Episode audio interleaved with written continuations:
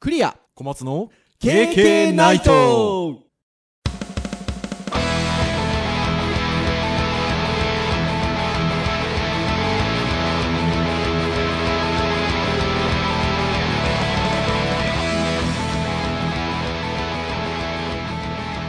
ナイトはいということで、えー第106回の配信となりますお届けをいたしますのはクリアとはい、小松です。どうぞよろしくお願いいたしはい、よろしくおま願いしますす。はいということで106回となりますがはい前回、えー105回は丸2周年記念だったということではい。いやー新しい試みでしたねそうですね。えー、Facebook ライブ配信をしながら、えー公開収録うんうん。をしまして、はい。えーそれを、えー皆さんにお届けをしたとはい。いうことでございますが、いやー、でもいい取り組みができましたね。そうですね。取り組み自体は良かったですけど、やっぱりやった時間とかやった日にちをちゃんと考えなきゃいけないなって感あ ー、12時前ぐらいでしたっけじ。前日はね、あ結構、ああ、25人ぐらいいると思ったら、その次の日は、さすがに次の日仕事の人が多いのがね、12、3人でしたね。あー、そうでしたね。そうでしたよね。はーい。まあ、あの、祭日の日に収録したのかなうん。かなんかだったですよね。そうですね。だから、次の日が皆さんお仕事だったんですよね。うん、ありますが、あのーコメントなんかもいただいたりとか、そうですね。ねえ、Facebook ライブはあのーリアルタイムにいいねが画面上ピヨピヨピヨピヨっと飛びますので、うん、そうですね。こちらもね、テンション上がりますわな。だから YouTube ライブとか Ustream でやってた時も実はリアルタイムでコメントをもらったりすることはあったんですけどはい。やっぱり結局それやってるとかっていう認知が、うん。あの Facebook の場合は結局誰かからあメッセージ来たのかなっていう感覚で Facebook ライブのお知らせが来るのでそうですね。そうそうし KK 知らなくてもまああクリアさんがなんかライブ配信やってるっていうのでやっぱり見に来てくれるんですそうすですね。まあ、今回僕のアカウントで、えっと、配信をしたので、えーまあ、私の知人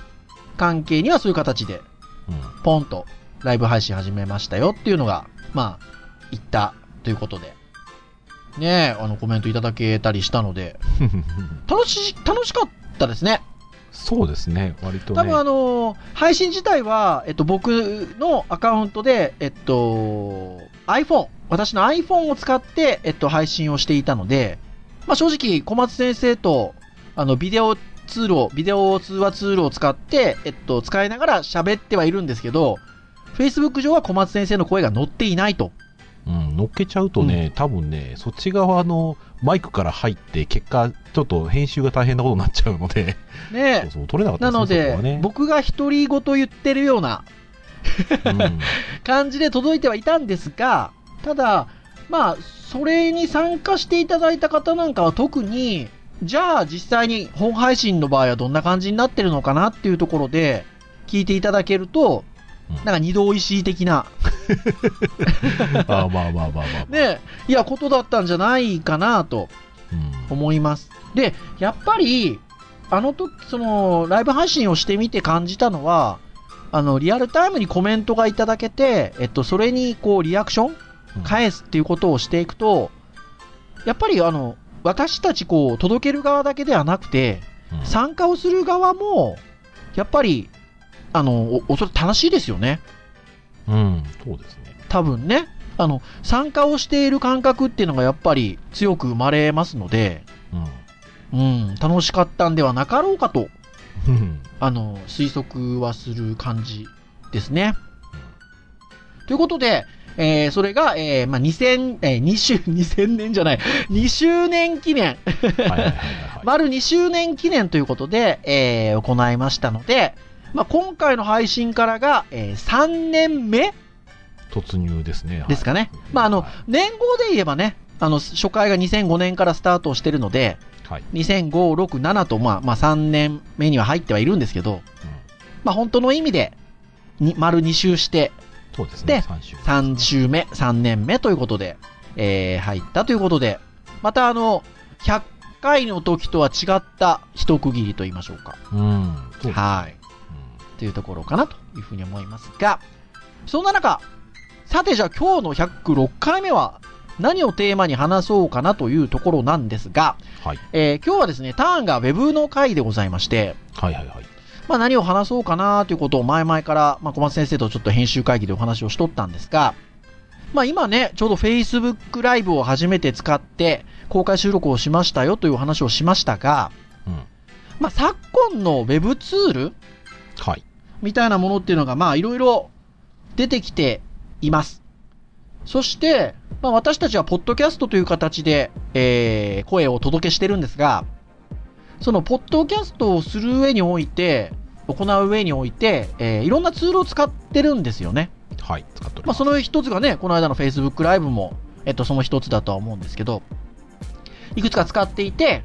えーまあ、以前から使っていたもの、えー新しく使い始めたもの、はいと、えーいくつかありますので、えーそのあたりのご紹介をしようかと。うんまあ、ご紹介というか、使用感と言いましょうか。 そうですね。うん、お話がつらつらとできればなということで、今回はそんな回にしたいと思いますので、はい皆さんどうぞよろしくお願いいたしまはいす。よろといしくうお願といしこますろでしょうかね。さて、じゃあということなんですが、まあ、昔から振り返った方が若干いいかなと思いますので、はい。昔から振り返りますと、ちょっと振り返りすぎるとあれなのでう、ん そうですポッね。ドキャストのところから振り返りましょうか。はいはい。私どもの番組ってもともとその前に YouTube ライブだ、Ustream だで配信も同じ名前でしてましたが、まあ、そこはちょっと置いといて、はい。はい。えーポッドキャストでというところではありますが、まあ、もともとは対面でうん。収録をしていましたので、そうですね。えーまあ、それなりの機材を使って撮りつつ、えっと、お互いの音は、お互いの音は、私のマシンに集めてガレージバンドで撮ってましたかね。対面の時代はね。そうですね。対面の時は結局、あの、お互いマイクで取り、一取った旦ものをミキサーに、ミキサーに取り込んで、そのミキサーの音を私のマシーンに入れて、そうですね。ガレ版で撮ってたと。ガレージバンドで撮合ってたと成した音声を、そうですね、ガレ版でデータ。撮ってたと。はい。で、その撮ったデータを小松先生にお渡しをして、編集を。そうそうそう。していただくとから。対面、対面の時は、もうすでに、あの、アルファ版がそちらにあるみたいな感じですねまあそうですね。そこに、まあ BGM だったりとか、まあちょっと音をつまんでもらったりとか、うん。えーいうようなことを、あとは、あのー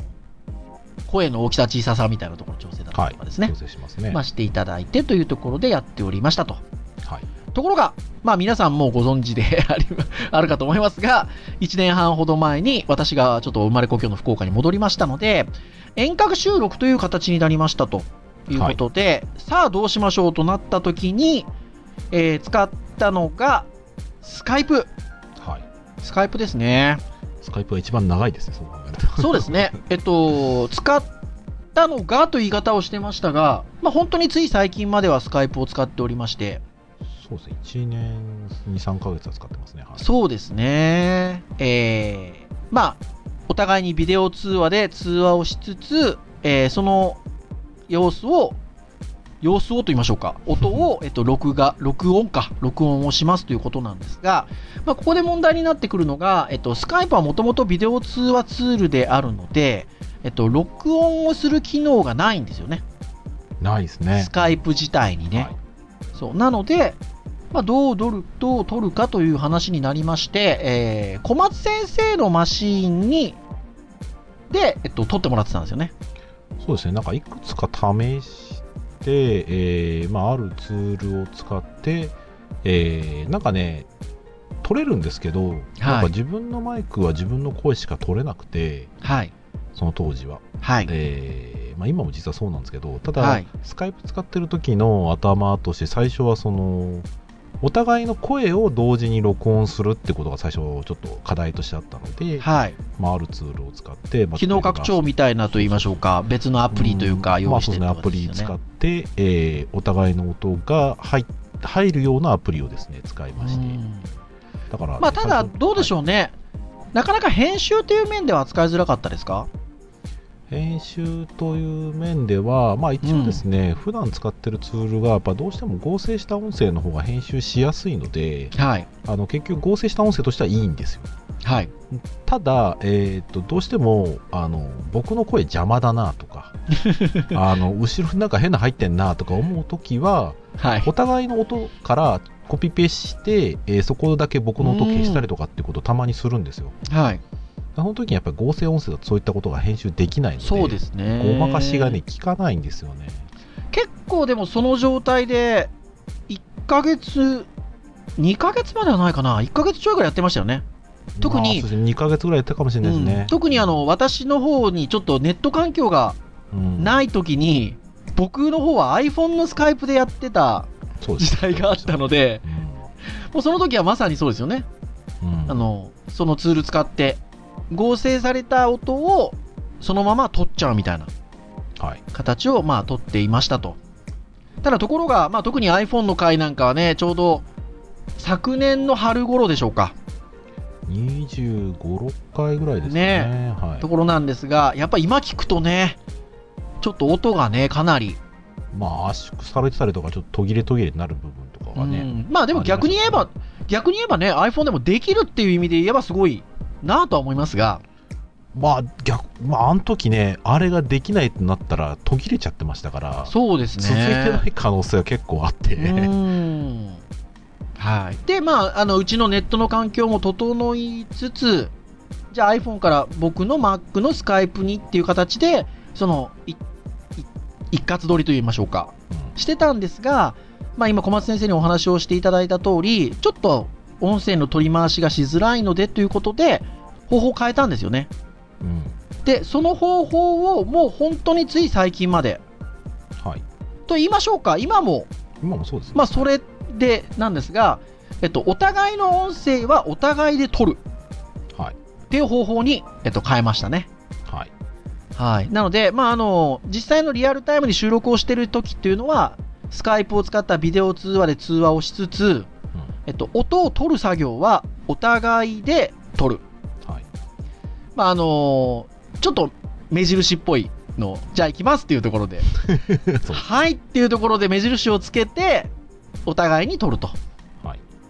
なので、で、それを、えっと、撮った、こちらで撮ったガレージバンド、わ私はガレージバンド。で、小松先生は、えっと、アドビのオーディションですね。オーディションですね。はいえーで、えっと、録音をしてるの。小松先生、Windows マシンでしたよね。あ、そうです。収録のマシンなんそう Windows ですね。僕、Mac を使ってるので、えー僕がガレーバン、えー小松先生はオーディションを使って、で、私の撮った音声のみをお送りして、はい。それを、えっと、そのままオーディションでガッチャンコするんですかそうですね、オーディションで、えー、とまず、えーと、クリア先生の声だけであの、はいノーマライズって言って、あの音の均一化を調整をするんですねちょっと測って、僕は僕の方であの音量がやっぱりちょっと均一じゃないので、取って、はいでそれをガッチャンコしたものを編集してます。なるほど。まあ、さらにそこでも、はいはいはいあのノイズ取ったりとか、音の均一化測って、まあ、それっぽく聞こえるにはしてはいるんですけど、そうですね。だから多分、それを始めてからは、かなり聞きやすく聞いていただけてるんではなかろうかと。うん、特にね、うん遠い面でね、撮ってる時は、あはの撮りやすかったりとかね音質良かったりするんだけどい。はい。返しがね入っちゃったりとかしてるのではい。現状がね何気に一番そのやり方がそうです音ね。が安定してるかなってあの感じですね、で、トイメで撮ってた時も、結局ミキサーで合わせたものを私のマシーンで、えっと、ガレ版で撮ってたので、はい結局はもう撮ってた時点でガッチャンコされてるっていう状態ですもんね。そうですねそう。だから、まあ先ほど言っていたような問題が若干起こると。そうマイクはね良かったので まあ良かったんですけど、はいはいはどいうし。ても部屋のね反響音まで入っちゃってたのでそこがちょっとね、なかなか難しいところでしたはい、なので、まあ、長らく、えースカイプでビデオ通話をしながらお互いの音声を取ってガッチャンコをするっていうのをもう本当に割と最近まで続けてきていたっていうのが、えっと、KK の収録状況なんですが、まあ、ただ、えっとまあ、道具的なものとえその収録をするって意味での道具的なものは今お話をしたようなものなんですけど、えっと、収録をする上においては例えばネタを考えたりとか情報共有をしたりとかうんうんえー編集会議もしますが、えっとそういうことをしていかないといけないと。はいそういった中で、割と活躍をしたツールがありまして、ネットサービスが。えっと、これが、Google の、えー、スペーシズ。はい。あ、スペーススペーシ ?Google スペースはい、はい確か かな、うんっていうのを使ってましたね。はい。これ使いやすかったですね。なんかね、我々のコミュニケーションの中、お互いネットのね、URL とかをね、あの、送り合いして、そこはにいコメントつけるっていう意味では、すごくやりやすかったですけどね。まあなんかミニ SNS みたいなね、うん。ちょっとコンパクトな SNS みたいな感じのサービスで。そう、それがね、なんか、Facebook とかのグループとか、まあ、あとはサイボーズとかでもね、実はやってたんですよね。はい。サイボーズとかでも、やっぱりそうすると、なんか、ネタがどうしても下に流れていって流れていっちゃうんですよグルーね。プはね、うまく分けられなかったりとか、ただなんかスペーシズはね、サムネが出て、そこから、あここの記事だって、さらにその中で深掘りをしたりとか、うコんメントつけたりが、すごいしやすかったんですしやすかったんですよね。よ。まあ、サービス終わっちゃいましたけど、 そうです よ、Google 様が。 ウェブの世界の全てを決めている Google 様 が、えー終了っておっしゃったので、終わりましたね。結構、もう終了1ヶ月ちょっとぐらい前に、バーンと出して、うん。もうね、アプリもね、あのすぐ使えなくなりましたよ。 1年、 一年ぐらいでしたよね。1年なかったのかな、みたいな感じでしたよね。そう結局なんかねそちらに戻られてすぐぐらいに使い始めてそうだ1年経ってないですねだからうん。そうなんですよ10ヶ月とか10ヶ月ぐらいしか使ってなかっいやー、これがでもね、だから、その、なくなってしまったので、その、ネタ出しとか、えっ、と、するのに、じゃあ何か使いましょうって話になって、Facebook グループた、うみたいなことで、えっ、と、秘密のグループで、ん、はい編集会議室作って、はいやってたのが、半年ぐらいやってましたかね。その後ねあー春終わってからそうですねねえそうかもしれないですねところがさっき言った通りちょっと使いづらいわけです よ流れてっちゃう感じがちょっとやっぱあるのであとねなんかね普段のね Facebook とか Facebook グループの使い方と比べちゃうのか一緒にしちゃってるのかわかんないですけど気軽に投稿がしづらくなっちゃった、なんかそうですようね、んなんかね、うんもうどうでもいいような感じのものとか、もうこれ、ね、ネタになんかもしれないから、とりあえず書いとこうみたいな気軽な感じが、なんかね、Facebook グループに投稿するの躊躇する自分がいて、ほんとそうですよ ね まあ今でもね、Facebook でね、メッセンジャーでやり取りはするんですけど、あもちろんんねそれはしますけどね、グループは使い結局もう使わなくなっちゃいましたね。そうでやっぱりスペーシズのあの使いやすさもありなんか代わりになるものがないかなーっていう話をし始めまして最初スラックかなって思ったんですよねうーんあのスラックっていうビデオチャットあえっとチャットツールっていうのが正しいんでしょうかねそうですね、はうん、チャットツールがありまして、えっと、スラックで金っていうのもありつつ、ただ、えっと、まあ、外国仕様なので、い。うんっていうところで、なんか日本語っぽいそういうスラック的なものがないかなーって僕が探してましたら、なんかね、数ヶ月前、まあサービス自体が数ヶ月前かどうかわかんないですけど、数ヶ月前にちょっと、ま、仲間内で話題になりまして、これ良かんじゃなかろうかというところで、えー、使い始めたのが、タイプトーク。うんはい。という、えー日本製の、えーチャットツール、ヌですねヌーラボさんですね、ヌーラボヌーラボさんという、えーっと、福岡にね、本社がある会社なんですが、えーまあ、有名どこだと、まずは架空ですかね。そうですね、架空ねの方が有名かもしれないですね。そう、架空っていう、こう、な、あれ、なんていうのかな。あのお絵描きフローチまあャートとかね、かけたりとかね。そうですオンラインでそういうビジュアライズ化するためのツールで、うんつい最近あの HTML5 化が終了ああ、そうそうしそう、ずっとフラッシュだったんですけどね。たりで、共同作業がね、ネット上でできたりとか。うんそうそうだから無料版だったら6枚ぐらい作れたのかな、フローチャートとかサイトマップとかそういうのねね割と重宝するんですよねはい。そして、えーバックログ、プロジェクト管理ツールっていう言い方したらいいのかそうですね。ですかねプロジェクト管理ツールでいいと思います。な、うん、バックログというツールも、えっと、こちらの業界だと有名ですね。ひょっとしたらね、うんこのポッドキャスト聞いてらっしゃる方、ちょっとね、こちらの業界詳しくない方もいらっしゃるかもしれませんが、えっと、有名で、えーまあ、プロジェクト管理ツールなんですが、ついね、最近話題になったのが、教育向けに無料で使えますみたいなうん。が話題になって、なので、バックログはちょっとまた、だからので別の機会に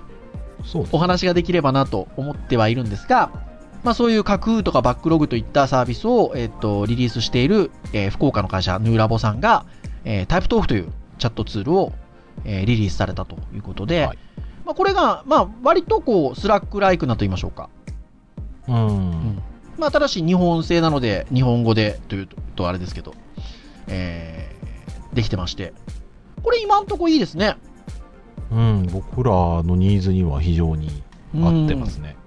うん。うん。うん。まあ、そねまあ、スペーシーズ使ってた頃みたいに、あの、URL 入れたら、わ割と多くは、そのサムネとね、あのはい概要をちょっと出してくれたりするので、はいで、それぞれに返信もできるし、そうですねで。割割と気楽にトピックを増やせるので、うん、で、トピック自体に割とこう、星マークつけてちょっと管理ができたりとか、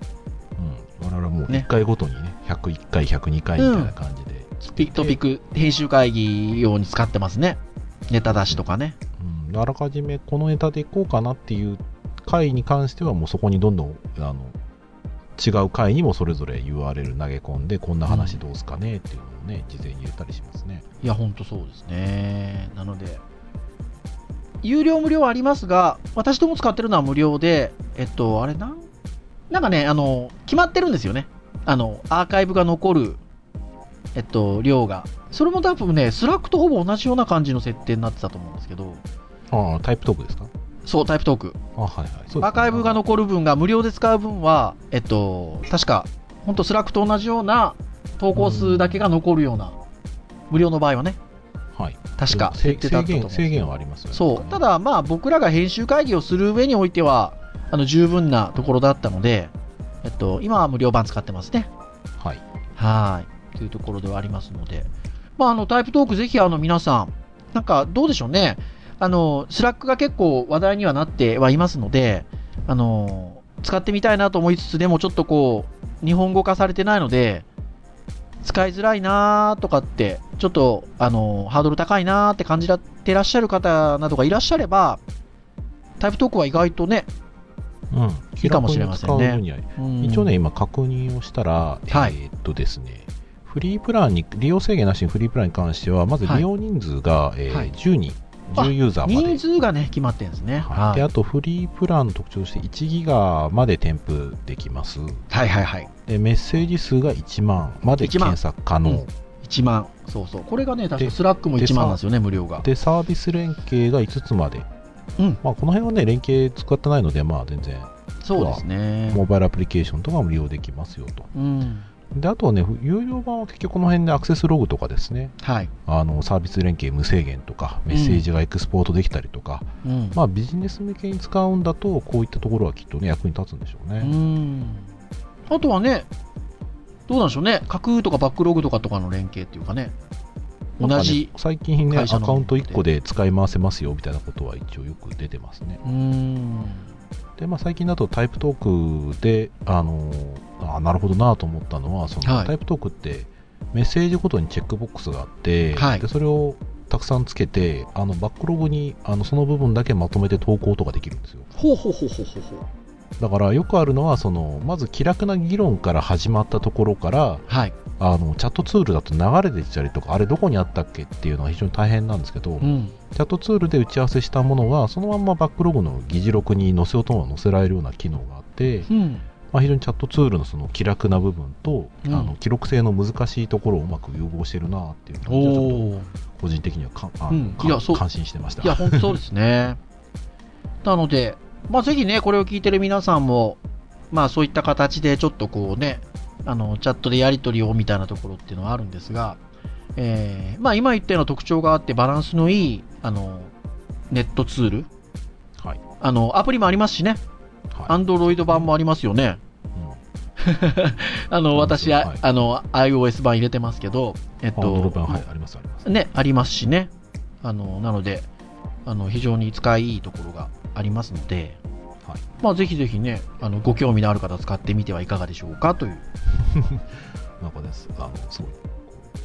提供でもらってるのかでねえ、だって私、あの、知ってる人いたりしますからね、ば あの、ヌーラボの中の方とかね。まあまあこれ抜きに我々普通にこう使い勝手よくね使わせてもらってますね、はい。そして、えーまあ、そんなタイプトークを最近使い始めたんですが、えっと、それよりもまた最近使い始めたものがありますよということで、えースカイプに変わるものを、ここ1ヶ月ぐらいですかうんそうですねね多分それ使い始めましたね。で、今も、この収録をしてる今も、スカイプではなく、そのツールを使っていますが、はい、えーこれが、えー、ズーム。はいあのーなんでしょうね、ビデオミーティングツールっていう方が正しいのかななんかビデオ通話というよりはミーティング、そうですね実際にあの今立ち上がってる私のズームの画面の上にも、ズームミーティング ID ナンバーいくつって出てますからね。うん。で、ぐらいなもんで、えっと、結構同時接続がいけるんではなかろうかと。うんまあね、うん収録の時には2人で話してますが。 そうですねいけるんではなかろうかと。そして、映像もそうだし、音も、スカイプよりかなりいいですよね。うん多分ね情報量ね軽くて綺麗だと思うんですよねうん。割とねスカイプでね我々話してるとたまにやっぱねお互いのなんか回線が調子悪い時とかそう、 ブツブツ区切れて収録中めっちゃ焦るんですよねそう。で、これが安定してる。そう最う近ん全くそれがなくてですねうん。いや、素晴らしいですね。うんで、あの、画面共有なんかももちろんできますし。そうそうそうでね前回のね裏話とかもあるわけですよああ、そうそうそうそうそうそう。前回ねあのお互いで取ってるデータが 先ほど言った通りね、あの、ビデオ通話はしつつ、録音はお互い同士で撮ってるので、そうそうこれがね、私のガレ版がね、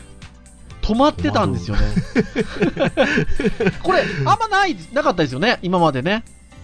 まあまあちょっとそうですねちょっといろいろと、あのアプリがなんかか新しくなっちゃったんですよねうんね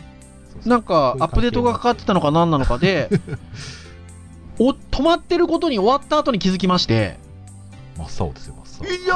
ー、どうするよって言ってたところ、なんと、小松先生が、ズームでレコーディングをしていた。青そうそうそうそうそうズームでねあの映像を録音録画してたんですけどはい。あのそれのね回答の設定やるとね音も書き出してくれるそうなんですよよね。ほら、先ほど冒頭の話で、スカイプはそもそもビデオ通話ツールで、録音、録画の機能がないっていう話をしたんですけど、ズームはあるんですよね、元からね。